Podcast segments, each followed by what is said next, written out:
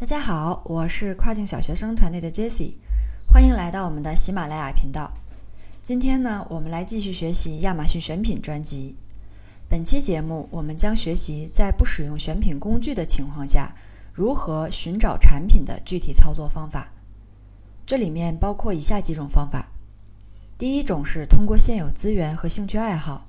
第二种是通过亚马逊站内，第三种是通过亚马逊站外。在亚马逊站内这里面，我们将会学习到如何通过5大榜单，还有如何通过 LD、BD、DOTD 和 Coupons 榜单。在亚马逊站外这一方面，我们将学习如何通过阿里巴巴网站、跨境频道，还有国外的众筹网站，还有其他的第三方网站来寻找产品。好的，那我们接下来就进入到详细内容。通过上期节目的理想产品的基本画像呢，我们知道了我们所选的产品应该具备哪些基本的素质。那么将这些优秀的选手从亚马逊3亿多的产品中揪出来，到底该从何处下手呢？首先大家要明白一点，我们选择的产品是没有完美的，运营知识再丰富的卖家也需要进行测款，特别是一些有经济基础的大卖会同时放多款产品到平台测试，但对于经济能力有限的中小型卖家，基本每次只会上1款产品，这就需要尽可能的提高选品成功率。为了提升概率和效率，我会在选品的时候加大样本数量，不会每次只验证1款产品。我一般会用几天的时间选出多款产品，然后把它们全部放在一个表格中进行对比，通过数据的表现选出最佳的产品。我将这个表格称为产品池，我会一次对比80到100个产品，如果你第一次找不到这么多的产品，就根据实际情况来定。下面呢，我们就来学习寻找产品的详细操作方法，快速建立起产品池。本次分享多种操作方法，建议新手开始的时候呢，可以先熟练掌握其中的一种方法，然后再循序渐进的不断进行尝试。那第一种方法呢，我们刚才说过是通过现有资源和兴趣爱好。第一个方面就是现有资源，我们可以回忆一下身边是否有开工厂或者是货源渠道的朋友。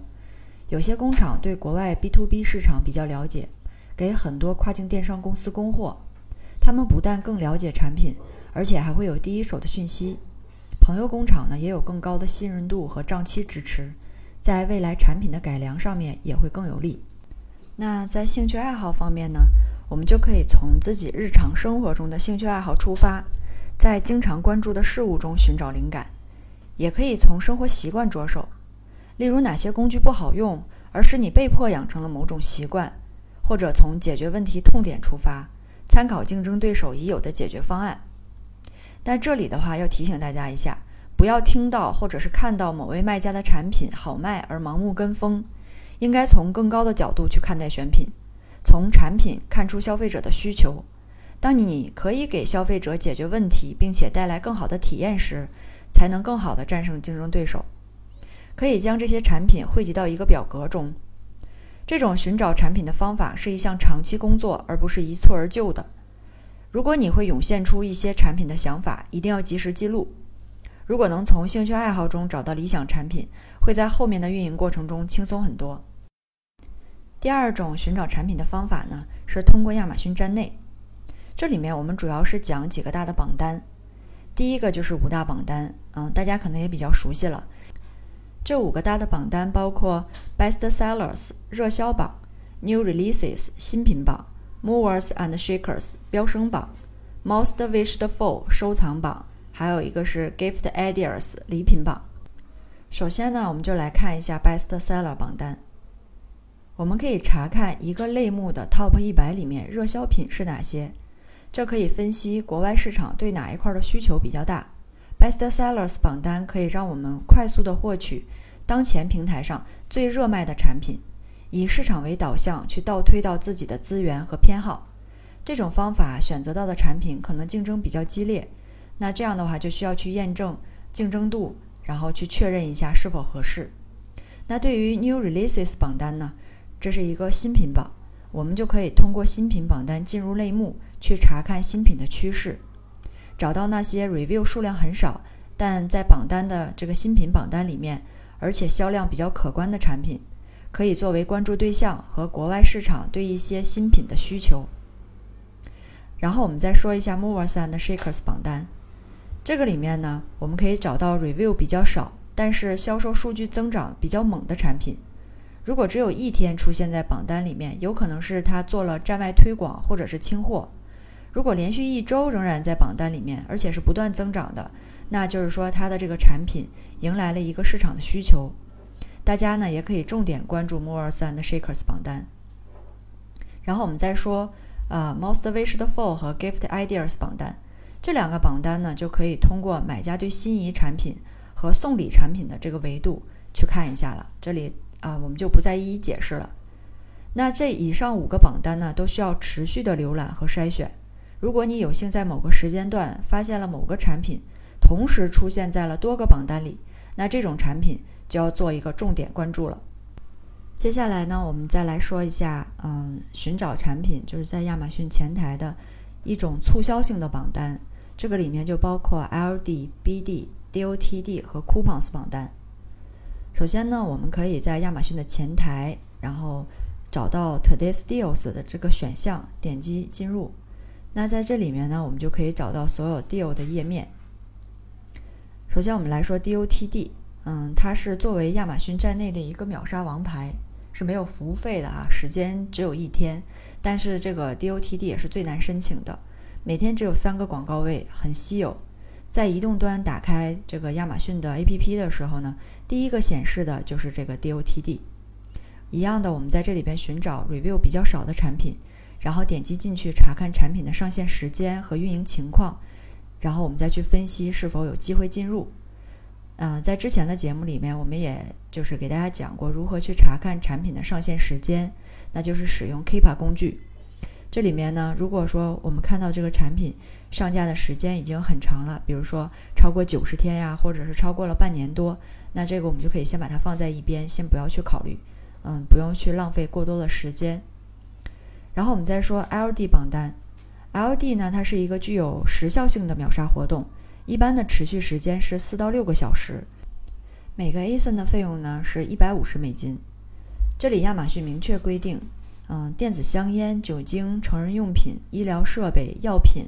婴儿配方奶粉这些产品的类型呢是不能参加 LD 活动的。那我们在前台的时候可以看那些就是有一个橙色的进度条的产品，就表示它的秒杀是正在进行当中的，进度条越长代表这款产品秒杀的效果越好。我们呢可以从自己关心的类目去看这个参加 LD 秒杀的产品。如果在 review 不多的情况下然后又申请了秒杀，而且它做的效果还比较好，那我们就可以认为这个产品它是比较受国外市场喜欢的。这里为了大家能更好的理解，给大家做一个案例，然后大家呢可以参考着图片去看一下。这里我们以一个家居类的产品为例，那我们可以勾选这个 Home and Kitchen 的这个选项，然后查看一下产品榜单，到时候我都会把图片给大家贴上去哈。然后我们从榜单的第一页找到了2个 deal 正在进行，而且 review 的数量比较少，然后我们拿这2个产品给大家做一个分析举例。那我给大家举的这2个例子呢，其实它的体积相对来说都比较大，如果我们作为新手的话，其实为了节省这个运营成本，那这种产品其实是可以 pass 掉的。我们这里呢就是讲一下整个的一个分析思路。